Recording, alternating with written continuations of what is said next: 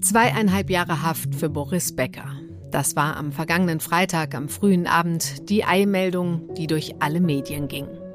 Die große Tennislegende, unser Bobbele, geht tatsächlich in den Knast.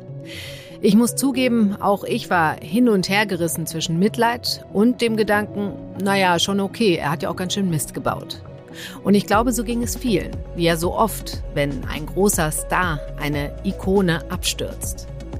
Im FAZ-Podcast für Deutschland wollen wir heute mal diesem Phänomen Boris Becker auf den Grund gehen. Wir sprechen mit unserer Kollegin Gina Thomas, die im Gerichtssaal in London am Freitag dabei war. Analysieren mit unserem FAZ-Tennisexperten Pirmin Closet dieses, ja, Doppelleben von Boris Becker und fragen den Sportpsychologen Oliver Stoll, warum es für Spitzensportler oft so schwer ist, nach der Karriere das normale Leben zu meistern. Heute ist Dienstag, der 3. Mai und ich bin Katrin Jakob. Schön, dass Sie dabei sind.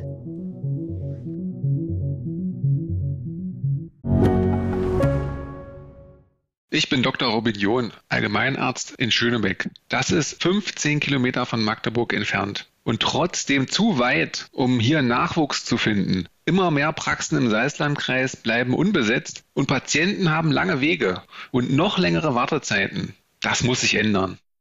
Die besondere Nähe der niedergelassenen Haus- und Fachärzte ist in Gefahr. Was die Gesundheitspolitik jetzt dringend ändern muss, erfahren Sie auf rettetdiepraxen.de. Zunächst einmal möchte ich mit meiner Kollegin Gina Thomas in London sprechen. Sie hat den Prozess verfolgt, war auch am Freitag im Gerichtssaal dabei, als das Urteil gefällt wurde. Hallo Gina. Hallo. Ja, jetzt sind ja schon ein paar Tage vergangen, seit Becker ins Gefängnis musste. Hört man da was? Ja, man hört äh, kleine Berichte. Man, ich weiß nicht, wie viel Wahrheit daran ist. Also eine Mutter, die ihren, wahrscheinlich ihr, eines ihrer Kinder besucht hat in dem Gefängnis von Wandsworth, äh, sagte, es gehe das Gericht um, Becker habe einen Tennisball mit gebracht, damit er wie Steve McQueen in dem Film Gesprengte Ketten immer mit dem Ball gegen die Wand schlagen könnte. Und ansonsten hat man von einer ehemaligen Gefängnisleiterin gehört, dass Becker sich vielleicht als äh, Fitnesslehrer bewerben sollte, weil das sehr beliebt sei in Gefängnissen. Das ist ja vielleicht gar keine so schlechte Idee. Er sitzt in Wandsworth, das haben Sie gerade gesagt. Was ist das für ein Gefängnis? Das Gefängnis ist ein Kategorie B Gefängnis, das heißt ein Gefängnis von ziemlich hoher Sicherheit. Es wird aber auch für Untersuchungshaft benutzt und bei Becker ist es so, dass er dorthin gebracht wurde aus dem Gericht mhm. und muss jetzt wohl einige Tage in einer Einzelzelle äh, schlafen, auch wegen Covid, mhm. in einem Trakt, der zur Einweihung äh, dieses ganzen Gefängnislebens äh, benutzt wird. Okay. Und erst dann kommt er unter die allgemeine Gefängnisbevölkerung, wobei damit gerechnet wird, dass er in Kürze in ein Kategorie C Gefängnis verlegt wird, wo eine niedrigere Sicherheitsstufe herrscht. Mhm, also das heißt, er wird auch mit den normalen, nicht berühmten Insassen zusammensitzen. Ja, also dass man kann, glaube ich, äh, darum bitten, dass man in einen Sonderbehandlungsflügel kommt. Da sind aber vor allem Sexualverbrecher und äh, ein ehemaliger Häftling, der selber prominenter war, hat ihm geraten, das nicht zu tun. Mhm. Sie waren ja am Freitag im Gerichtssaal. Erzählen Sie doch mal, wie haben Sie diesen Tag erlebt? Es war ein großer Auftrieb vor dem Gericht, äh, vor allem mit äh, deutschen Fernsehanstalten, mhm. aber auch die britischen Zeitungen, die während des Prozesses eigentlich sehr wenig dabei waren, aber natürlich für diesen Tag im Gericht mhm. waren. Um kurz vor fünf unserer Zeit äh, wurde ja das Strafmaß bekannt gegeben. Da hatten alle drauf gewartet. Erzählen Sie mal, wie lief es danach ab? Wie waren die Reaktionen im Gerichtssaal? Wie waren die Reaktionen von Boris Becker? Also Boris Becker saß eigentlich während der ganzen Zeit ziemlich steif in einer Glaskabine. Mhm. Und er hat einen Moment sich so nach vorne gelehnt und dann hat er eigentlich ziemlich schnell erstmal die Schnürsenkel zugemacht und dann hat er eine Tasche gegriffen und ist durch eine Seitentür aus dem Gerichtssaal geführt worden, hm. ohne sich nochmal von seiner Freundin und seinem Sohn verabschieden zu können. Ich glaube, er hatte damit gerechnet, also es war keine große Überraschung. Okay, und wie waren die Reaktionen von den Angehörigen? Also die, die Freundin hat ihm einen Kuss zugeworfen. Ich mhm. habe sie beim Raussehen noch gesehen und da sah sie sehr gefasst aus. Waren Sie persönlich überrascht von dem Urteil? Nein, eigentlich nicht. Also man hatte aus der Argumentation auch der Verteidigung Anzeichen gehabt, dass auch sie damit rechnete, dass er ins Gefängnis käme. Sie hat dann nur auf mildernde Umstände plädiert. Vielleicht können Sie für uns noch mal kurz zusammenfassen, weswegen Becker überhaupt verurteilt wurde? Was wurde ihm vorgeworfen? In welchen Punkten wurde er letztlich schuldig gesprochen? Ihm wurden 24 äh, Punkte vorgeworfen, den Insolvenzverwaltern und damit auch den Gläubigern Vermögenswerte vorenthalten zu haben. Und er ist in vier Punkten für schuldig befunden äh, worden. Die höchste Strafe bekam er dafür, dass er größere Summen auf andere Konten überwiesen hat nach der Insolvenzerklärung. Dieser Betrag soll sich auf rund 427.000 Euro belaufen. Mhm. Und dann ist er in drei weiteren Punkten für schuldig befunden worden. Bei dem einen ging es um die Verheimlichung einer Immobilie in Leimen. Dabei mhm. handelt es sich um das Elternhaus, in dem seine Mutter wohnt. Des anderen hat er ein Darlehen verschleiert in Höhe von 825 Euro und dann auch noch Aktien im Wert von glaube ich, 75.000 Euro. Und auf diese drei Punkte entfielen jeweils 18 Monate mhm. Haft. Aber die Richterin hat entschieden, dass diese Strafen parallel zueinander laufen. Deswegen reduziert sich die Gesamtstrafe auf zweieinhalb Jahre. Ah ja, okay. Das ganze Verfahren hat sich eine Weile hingezogen. Wie lange lief das? Also das ganze Insolvenzverfahren läuft seit 2017, aber im Gericht waren es drei Wochen ungefähr. Mhm. Aber es hat sich immer wieder verzögert, äh, die, der Beginn des Prozesses. Wie war denn seine Verteidigungslinie? Da hatte man ja auch so ein bisschen was drüber gehört. Im Grunde war sie, dass er keine Ahnung hatte von dem, was in seinem Namen gemacht wurde. Mhm. Er hat alles auf seine Berater geschoben. Er behauptete, äh, Post nicht gelesen zu haben, nicht gewusst zu haben, was auf seinen Konten war. Insgesamt äh, nicht gewusst zu haben, wo Sachen gelegen haben. Er war, wurde ja auch beschuldigt, seine Wimbledon-Pokale irgendwie versteckt zu haben. Das mhm. waren neun Anklagepunkte, die ganzen Pokale, die er an, mhm. und, und Medaillen, die er angeblich den Insolvenzverwaltern vorenthalten habe. Aber das galt als nicht erwiesen. Mhm. Es wurde auch so ein bisschen so die Mitleidslinie gefahren, oder? Ja, sehr stark. Sehr stark im, am Schluss, äh, am letzten Tag vor der Verkündung des Strafmaßes hat sein Anwalt gesagt, er hätte eigentlich alles verloren und deswegen sei die Demütigung, die er erlitten habe, schon Strafe genug. Hm. Wie geht's juristisch jetzt weiter? Er könnte noch Einspruch einlegen, richtig? Ich habe nicht den Eindruck, dass das er könnte, ja, ja, aber man hat nichts darüber gehört. Also die Richterin hat zwar gesagt, dass er die Hälfte der Zeit im Gefängnis äh, einsetzen müsse. Mhm. Aber es sieht so aus, als würde er vielleicht schon nach zehn Monaten mit einer Fußfessel ähm, entlassen. Ah, okay. Wie haben denn eigentlich die Briten auf die Verurteilung reagiert? Becker ist ja schon da ihr Darling, oder? Ja, ich glaube, er ist sehr beliebt. Ich glaube, sie haben weniger hart äh, reagiert, als das in Deutschland der Fall zu sein scheint. Wobei äh, Andy Murray, der Tennisspieler, der nicht gerade für seine Emotionen bekannt ist oder nicht dafür bekannt ist, dass er seine Emotionen zeigt, äh, ziemlich hart mit ihm ins Gericht gefahren ist und gesagt hat, er hat äh, gegen das Gesetz verstoßen und äh, er dürfe keine Sonderbehandlung haben und ihm täten eigentlich auch die Leute leid, äh, denen Becker geschadet habe. Das mhm. war sehr anders als äh, Djokovic, der äh, sagte, äh, er sei untröstlich über dieses Urteil. Hm, und die britischen Medien? Aber ich meine, er war ja auch bei BBC Kommentator. Die britischen Medien haben keine Schadenfreude gezeigt. Also sie haben gesagt, er hat es verdient, aber man, man spürt schon eine, eine, eine Sympathie für ihn. Hm, okay. Ja, so der gefallene Superstar. Ja, aber ich glaube, die Fallhöhe ist irgendwie in Deutschland größer als hier. Hm. Ja, da sprechen wir jetzt gleich auch noch drüber. Gina Thomas, vielen Dank erstmal für das Gespräch. Danke Ihnen.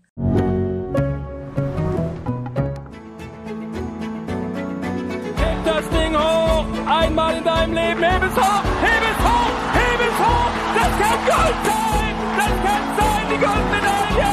Es ist Gold. Und schon ist er wieder da. Aus der Passage heraus in aller Elektrizität, mit aller Schubkraft, Begeisterung und Freude. Unerreichbar, unerreichbar für Kevin Curran. Der Wimbledon-Gewinner 1985 heißt Boris Becker. Unser größter Tennisheld aller Zeiten, steht offenbar vor der Pleite. Ein Gericht in London hat Boris Becker jetzt für bankrott erklärt. Seine Wimbledon-Krawatte sollte dem Ex-Tennisstar Glück bringen. Doch nun wird er die nächsten zweieinhalb Jahre hier verbringen, im Wandsworth Prison in London. Noch am Abend wurde er direkt vom Gerichtsgelände mit einem Gefangenentransporter in den Knast gebracht. Ja, steiler Aufstieg, Tennismärchen, steiler Absturz. Ich persönlich kann mich noch genau erinnern, ich habe das Wimbledon-Finale damals 1985 als Kind in einem Hotel im Urlaub verfolgt. Draußen Traumwetter, alle saßen vor dem Fernseher, haben mitgefiebert und mitgejubelt. Das war schon, muss ich zugeben, was ganz Besonderes und auch der Tennis-Hype, der danach kam. Bei mir in der Leitung ist jetzt mein Kollege Pirmin Closet. Er ist bei uns in der FAZ Sportredaktion der Tennisexperte. Pirmin, du bist zu jung, um den Wimbledon-Sieg und Beckers Karriere direkt mitbekommen zu haben. Aber was verbindest du denn mit Boris Becker? Ja, mit Boris Becker verbindet eigentlich gefühlt jeder Deutsche ja irgendwas. Und das ist auch so ein bisschen das, was ja zeigt, was sein, sein damaliger Wimbledon-Sieg und die Zeit danach eben ausgelöst hat, weil man muss ja im Rückblick feststellen, die Sportart Tennis, äh, so zumindest auf dem Leistungsniveau, gab es in Deutschland eben äh, bis zu Boris Becker gar nicht so richtig, bis zu Boris Becker und dann eben auch Steffi Graf, die durch einen Zufall eigentlich ja fast in dieselbe Zeit fiel mit ihren mhm. großen Erfolgen. Und ähm, ich persönlich verbinde dann mit Boris Becker als äh, ein Mensch, der 1989 geboren ist, sprich erst nach seinen, seinen ersten Wimbledon-Siegen und dann auch seine aktive Zeit eigentlich nur noch ähm, maximal so ganz am Rande noch mitbekommen hat. Ja, zum einen dann eben die Zeit danach, die ja sich hauptsächlich dann abseits des Tennis und irgendwie im Boulevard abgespielt hat. Und dann aber äh, auch wieder die Zeit, wo ähm, seine Rückkehr in den Tennissport eigentlich vollzogen war und wo er dann ähm, wieder im Tennis als Trainer, als Kommentator und äh, Berater teilweise auch aufgetaucht ist und dort eben dann nochmal ein ganz anderes Bild hinterlassen hat als das, was jetzt vorher mir vermittelt worden war. Und eine lustige Anekdote, die ich eigentlich dann auch immer ganz gerne erzähle, ist, dass ich irgendwann mal festgestellt habe, dass das Bum-Bum-Eis, das ich in meiner Kindheit regelmäßig gegessen habe und geliebt habe, wie so viele Kinder, dass das ursprünglich auf Boris Becker zurückgeht und dass das von Bum-Bum Becker abgeleitet oh, ja. wird und einen Tennisschläger darstellen soll, was mir natürlich überhaupt nicht bewusst war als Kind, äh, was aber auch wieder zeigt, er hat Spuren hinterlassen in Deutschland und im Tennis auf jeden Fall. Ja, wenn wir jetzt mal zu letzten Freitag springen. Äh, Becker muss in den Knast. Der schwärzeste Tag im Leben des Boris Becker. Und du hast ja gerade schon mal ein bisschen angedeutet, die Zeit dazwischen. Könntest du vielleicht für die, die das nicht so verfolgt haben, mal zusammenfassen, was da eigentlich passiert ist, auch vor allem diesen finanziellen Absturz? Ja, grob, grob zusammengefasst, äh, ein, ein wilder Ritt durch, durch 30 Jahre ja fast, hat er eben in seiner jungen Karriere schon sehr, sehr viel Geld verdient, hat dann mit äh, Ion Tiriak einen äh, sehr findigen Manager bekommen, der ihn wirklich unheimlich erfolgreich vermarktet hat und ihm eine ganze Menge Geld äh, schon eingebracht hat während seiner aktiven Zeit.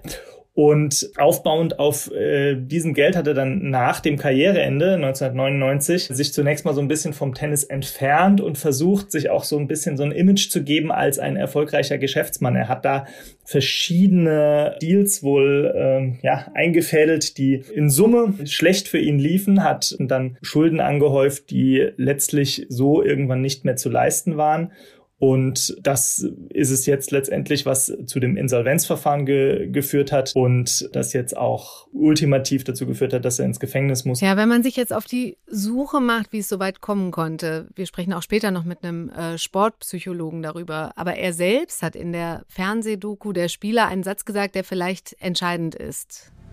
Seit über 30 Jahren lebe ich öffentlich. Dafür zahlt man einen Preis. Das ist ja vielleicht genau das Missverständnis. Ich war noch nie euer Boris. Noch nie. Ich war immer bei mir. Und wenn einer ein Recht hat, das zu sagen, dann waren es meine Eltern oder meine Schwester oder meine Frau oder meine Kinder. Sonst keiner. Und da war immer dieses Missverständnis seit über 30 Jahren. Ich bin nicht euer Boris. Und ihr müsst euch nicht Sorgen zu machen, weil ich bin, mir geht's gut, ich bin erwachsen.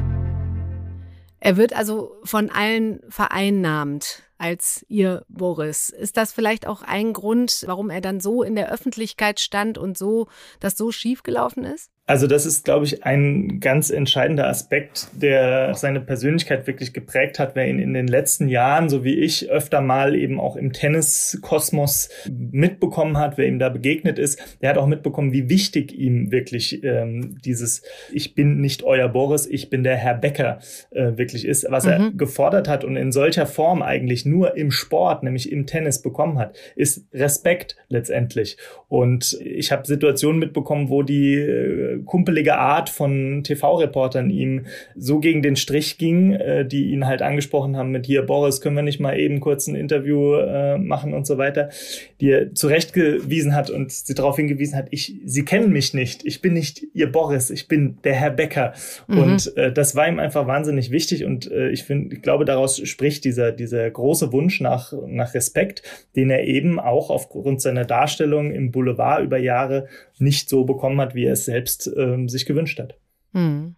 Du hast aber gesagt, in der Sportwelt war Boris Becker ja die ganze Zeit eigentlich trotz seiner Eskapaden weiterhin hoch angesehen. Da hat er ja auch einige äh, Jobs gehabt. Genau, also nachdem er sich ja 2000, äh, 1999 die Karriere beendet hatte und sich so ein bisschen aus dem Tennis zurückgezogen hatte, war er schon 2002 wieder angetreten und hat als äh, Co-Kommentator oder Experte bei der BBC aus Wimbledon immer mal berichtet. Das hat aber mhm. hierzulande niemand mitbekommen, weil das eben das englische Fernsehen war.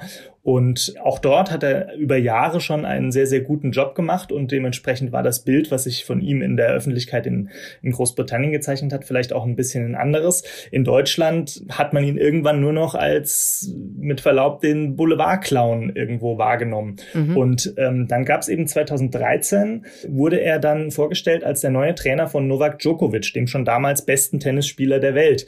Und äh, alle haben sich ein bisschen verwundert die Augen gerieben, was, was das jetzt plötzlich soll, weil ähm, er eben vorher ja nicht als Trainer irgendwo im Tennis aufgetreten war, generell hier hierzulande eigentlich nur noch wenig mit Tennis zu tun hatte. Und dann ging diese, diese Partnerschaft von den beiden, auch wenn man bis heute nicht so genau weiß, wie groß sein Einfluss auf die Erfolge Djokovic letztendlich wirklich waren. Aber es ging sehr, sehr gut. Die beiden hatten zusammen eine sehr erfolgreiche Zeit und er hat dadurch schon wahnsinnig an Profil gewonnen, wieder innerhalb der Tennisszene und wurde eben wieder respektiert als einer, der offensichtlich sich wirklich gut auskennt. Und das wurde dann gesteigert eigentlich, als er dann, ich glaube, ab 2017 auch in Deutschland als TV-Kommentator bei Tennis-Events äh, äh, aufgetreten ist, nämlich mhm. bei Eurosport von mhm. den Grand Slam Turnieren berichtet hat. Und auch da die Deutschen plötzlich den TV-Kommentator, den Tenniskommentator Becker entdeckt haben und ihn ja in Erinnerung gerufen wurde ein ja. bisschen, dass es eine Sache gibt, die dieser Mann sehr, sehr, sehr gut kann oder konnte und vor der er sehr, sehr viel Ahnung hat, nämlich Tennis. Und er ist ein verdammt guter Tenniskommentator, hat einfach, wenn man ihm zuhört, wahnsinnige Expertise, äh, bringt das eloquent und mit klugen Gedanken rüber mhm. und hat da auch wahnsinnig viele Sympathien dann wieder bei dem Tennispublikum allerdings natürlich auch nur ja, okay. äh, gewonnen. Äh, das dritte Engagement, was er dann im Tennis noch hatte, war, dass er vom Deutschen Tennisbund als Head of Men's Tennis installiert wurde, also mhm. als so ein bisschen der Chef des gesamten Männertennis. Das war eine eher beratende Funktion, eher so eine Aufseherrolle, vielleicht eine Repräsentation konfrontative Rolle auch ein Stück weit. Aber auch da, er war immer bei der deutschen äh, Davis Cup Mannschaft dabei, wenn die im Einsatz war. Man konnte von außen beobachten, wie er da in dieser Rolle auch aufgegangen ist, wie er den Spielern äh, hier und da zwischen den einzelnen Trainingseinheiten mal Tipps gegeben hat, mhm. sich mit denen unterhalten hat, wie er aktiv einfach am Geschehen teilgenommen hat und auch generell oft nach, nach seiner Meinung gefragt wurde, selbst im internationalen Tennis, als es um die Reform dieses Davis Cup Formats ging. Und das war immer der Ort, wo ein ganz anderer Boris Becker eigentlich zu sehen war, als er so äh, in seinem Bild in der Öffentlichkeit, in der breiten Öffentlichkeit ähm, wahrgenommen wurde. Hm. Gut, jetzt kam es letzten Freitag zu der Verurteilung. Die Kollegin Gina Thomas hat eben gesagt, die Briten haben, hätten nicht so scharf und mit so viel Häme reagiert auf die Verurteilung wie die Deutschen. Aber ist das wirklich so? Wie waren denn die Reaktionen hier bei uns? Die Reaktion hier empfand ich jetzt nicht als wahnsinnig hämisch. Was man auf jeden Fall wieder gesehen hat, ist die Größenordnung Boris Beckers, weil einfach dieser Fall nahezu jeden irgendwo erreicht hat. Jeder hat das mitbekommen und es wurde dann auch gefühlt jeder befragt nach seiner Meinung zu, der, zu dem Vorgang. Das heißt, es wurden alte Weggefährten äh, befragt, es wurden seine ehemaligen Partnerinnen befragt, es wurden seine Kinder teilweise be befragt und überall, wo solche Äußerungen dann kamen, waren die eigentlich meistens ihm sehr wohlgesonnen und äh, okay. zumindest bedauernd mit, mit von Mitleid gezeichnet und jetzt nicht äh, hämisch in irgendeiner Form. Aber in der Masse natürlich hat das auch wieder eine Wirkung und zeigt dann einfach, wie wahnsinnig dieser Fall bewegt und ja, dass das jetzt auch erstmal noch eine ganze Weile äh, nicht zur Ruhe kommen wird, ja. Hm. Man hat ja auch immer so ein bisschen das Gefühl, die Deutschen haben so eine Lust daran, ihre Ikonen stürzen zu sehen? Oder ist das übertrieben? Das ist zumindest der Vorwurf, der immer gemacht wird. Und äh, gerade im Sport gibt es da ja auch wirklich einige Beispiele für. Der Umgang mit der ehemaligen Lichtgestalt Franz Beckenbauer mit, und dessen bis heute nicht ganz geklärte Rolle im Zuge der WM-Vergabe für 2006 mhm. oder Uli Hoeneß, der als Steuersünder letztlich ins Gefängnis musste und eine Haftstrafe verbüßt hat. Jan Ulrich, der ja mutmaßlich gedopt war bei seinem großen Tour de France-Sieg und danach mit Drogenproblemen einen schweren Absturz auch persönlicher Natur hingelegt hat und jetzt eben Boris Becker, während man dann, wenn man in andere Länder schaut, nach Argentinien vor allem, wo sie Diego Maradona ja verehren und huldigen bis bis heute, ja auch mhm. nach seinem Tod. Marco Pantani, ähm, Radsportler äh, in Italien, wahnsinnig populär, auch Tour de France-Sieger in einer Zeit, wo jeder Tour de France-Sieger mit ziemlicher Sicherheit gedopt war. Man hat dort das Gefühl, in diesen Ländern werden die Sporthelden nicht trotz ihrer Fehler, sondern vielleicht sogar wegen ihrer Fehler verehrt und ihnen wird so manches ähm, verziehen. Und ich glaube schon, dass die Deutschen da ein bisschen anders ticken.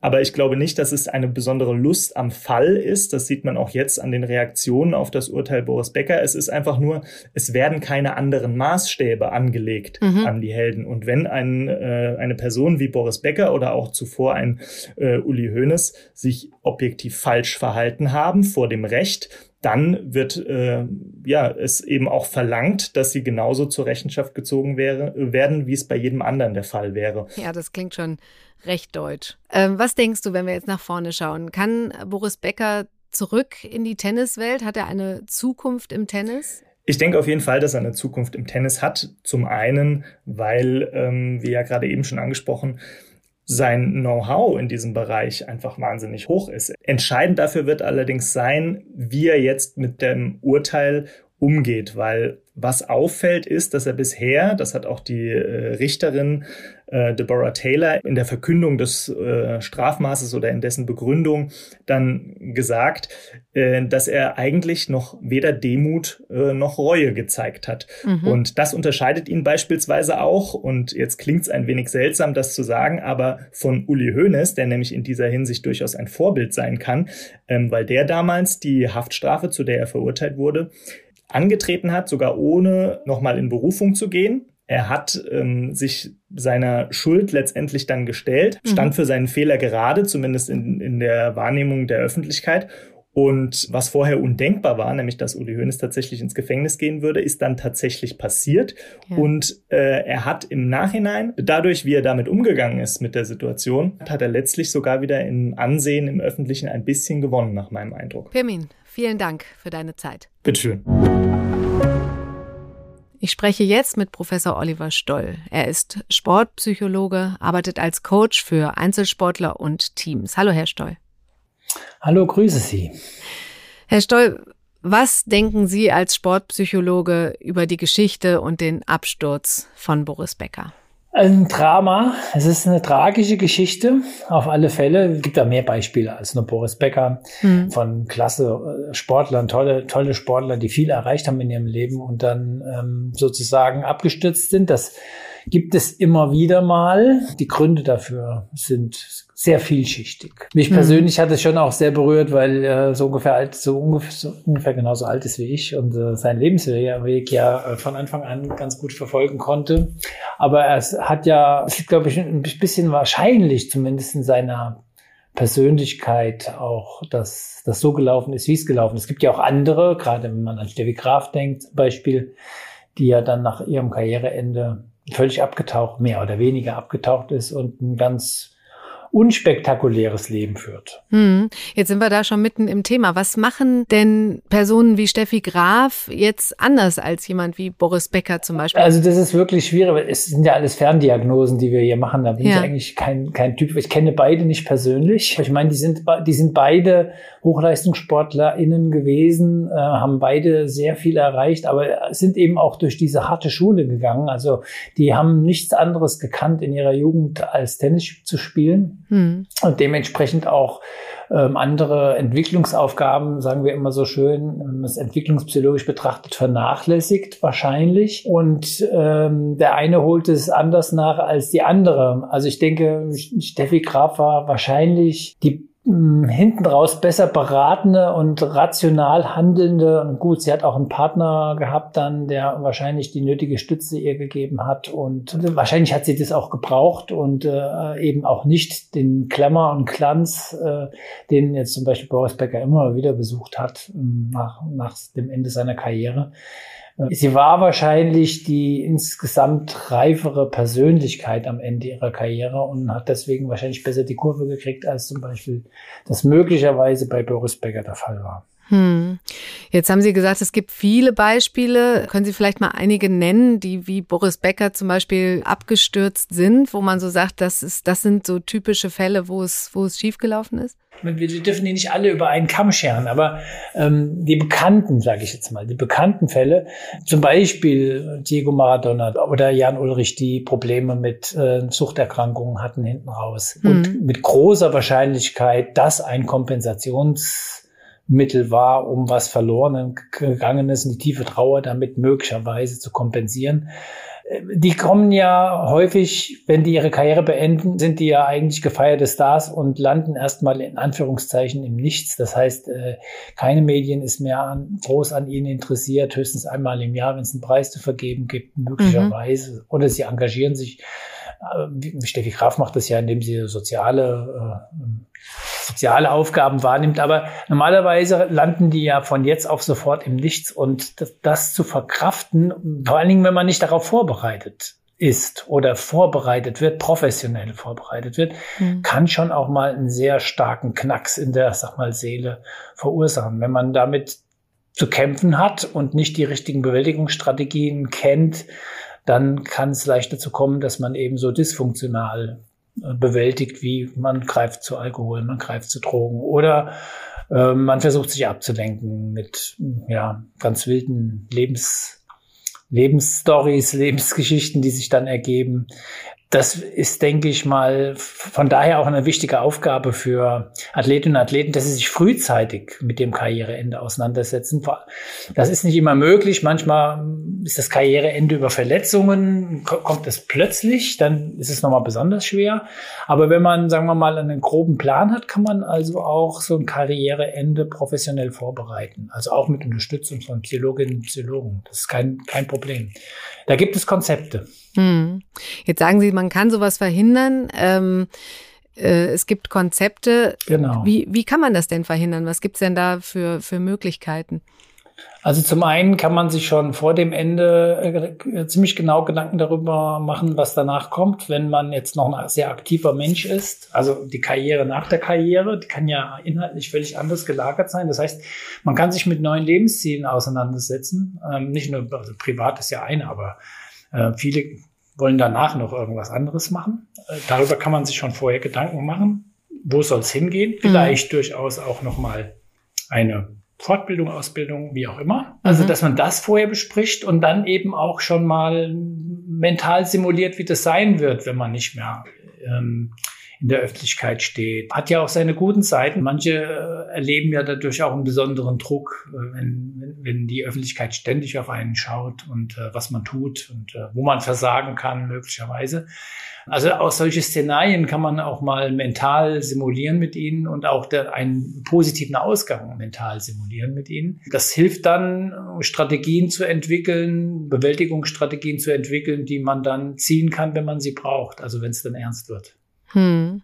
Jetzt hat man bei Boris Becker das Gefühl, nach dem Karriereende stand er noch genauso in der Öffentlichkeit. Und was ich da so besonders finde, und äh, vielleicht ist das ja auch eine Ausnahme, man hat ja fast das Gefühl, dass die Menschen alles persönlich genommen haben, was er gemacht hat. Ja, also ich würde vermuten, dass er das ja auch wollte, also weiter in der Öffentlichkeit stehen. Das ist jetzt natürlich nur eine Vermutung, aber ansonsten hätte er sich ja nicht so verhalten, wie er sich verhalten hat. Ja. Und von daher lässt sich das ja dann auch gar nicht verhindern, dass dann Öffentlichkeit auf einen schaut, äh, dass man bewertet wird von Öffentlichkeit. Jetzt hat er ja erstmal viel Zeit, alleine zu sein so tragisch das ist. Und er ist ja raus aus der Öffentlichkeit. Vielleicht hilft ihm das sogar. Kann durchaus auch vielleicht für ihn eine Zäsur sein, die ihn wachsen lässt, wenn er wieder zurückkommt. Also sozusagen so ein, so ein Cut für einen Neuanfang.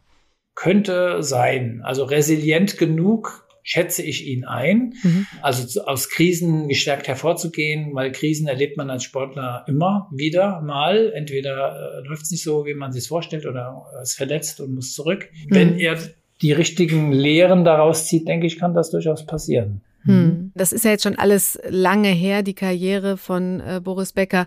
Äh, wie ist das?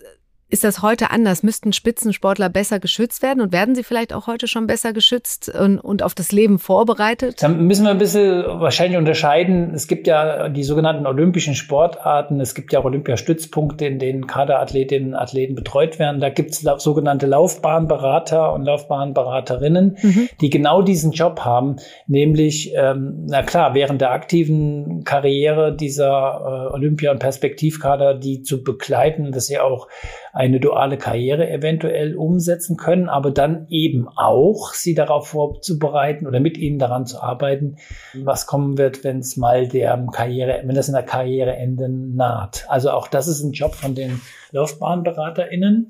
Auch zum Beispiel der, der Umgang mit Geld? Also wenn es ein guter Laufbahnberater ist, auch das, ja. Durchaus. Also ganz einfache Aufgaben. Mal selbst eine Überweisung tätigen, zum Beispiel. Ja, also äh, Sie müssen sich mal überlegen, den Nachwuchsleistungszentren der Fußball-Bundesligisten, äh, wo die jungen Leute schon wie Superheroes behandelt werden, weiß ich von meinen Absolventen meines Studiengangs, die jetzt dort arbeiten, dass die 16, 15, 16-Jährigen nicht mal wissen, wie sowas ja, geht. Ja. Also online Geld überweisen. Also ganz einfache Aufgaben, ähm, ja, weil die eben komplett da im Tunnel sind und bestimmte Aufgaben gar nicht mehr wissen, wie man sie erledigt, äh, die eigentlich wichtig sind, äh, ja. um lebensfähig zu sein, wenn mal die Karriere vorbei ist. Also sinnvoll wäre es, auch im Profibereich ähm, Beraterinnen, Berater zu haben, professionell Ausgebildete, die denen dort zur Seite stehen können. Also hm. ich halte das für eine e-, extrem gute Idee. Was würden Sie denn jetzt Boris Becker mit auf den Weg geben? Er wird sich sicherlich, ich kann mir das vorstellen, zumindest, also er wird ja dort auch Besuch bekommen und er wird sich austauschen können mit Menschen, die ihm nahestehen, ähm, gegebenenfalls äh, jemanden zu treffen, der ihm dabei hilft, ähm, diese Nachkarriere, also wenn er jetzt wieder zurückkommt aus England äh, oder aus, aus seiner Haftstrafe, ähm, das kann man jetzt also wenn, dann jetzt kann man mhm. das gut vorbereiten. Und das würde ich ihm durchaus empfehlen. Nicht gleich morgen, aber kann ja mal, äh, ich ich würde ihm empfehlen, darüber nachzudenken und gegebenenfalls dann sich professionelle SportpsychologInnen oder Sportpsychologen oder muss ja nicht immer, ist ja nicht mehr im Sport, also jetzt sagen wir als Athlet ja. unterwegs, aber ja. psychologische Coaches mal in Betracht zu ziehen. Würde ich ihm mit auf den Weg geben, auf alle Fälle. Herr Stoll, ganz herzlichen Dank für das Gespräch. Ja, bitteschön. Ja, das war's für heute im FAZ-Podcast für Deutschland. Ich bedanke mich bei Ihnen fürs Zuhören. Und ich habe jetzt zum Schluss noch ein spannendes Angebot für Sie, liebe Hörerinnen und Hörer. Vielleicht hatten Sie ja immer schon mal Lust auf eine Diskussion mit jemandem, der so gar nicht Ihrer Meinung ist. Und das Ganze respektvoll und in guter Atmosphäre. Dann ist die Leserdebattenaktion Deutschland spricht genau das Richtige für Sie. Meine Kollegin Kira Kramer erklärt Ihnen mal kurz, wie Sie an der Aktion teilnehmen können. Sollte Deutschland den Import von russischem Gas sofort stoppen? Muss Deutschland jetzt aufrüsten? Sollte die Wehrpflicht wieder eingeführt werden? Diese und fünf weitere Fragen zum Ukraine-Krieg diskutieren die Teilnehmerinnen und Teilnehmer von Deutschland spricht in diesem Jahr. Zum Mitmachen klicken Sie einfach auf die Fragen in unseren Texten auf Faznet und registrieren Sie sich. Ein Algorithmus verknüpft sie dann mit einem fremden Gesprächspartner, der garantiert andere Meinung ist als sie. Die Gespräche finden bis Herbst wöchentlich in Videokonferenzen statt und einige werden journalistisch von uns begleitet. Wir wünschen Ihnen viel Spaß beim Diskutieren.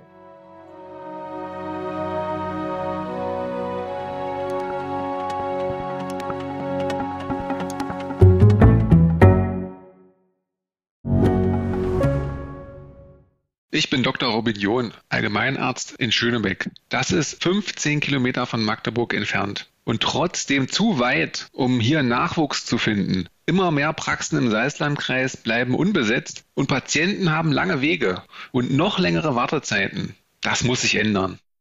Die besondere Nähe der niedergelassenen Haus- und Fachärzte ist in Gefahr.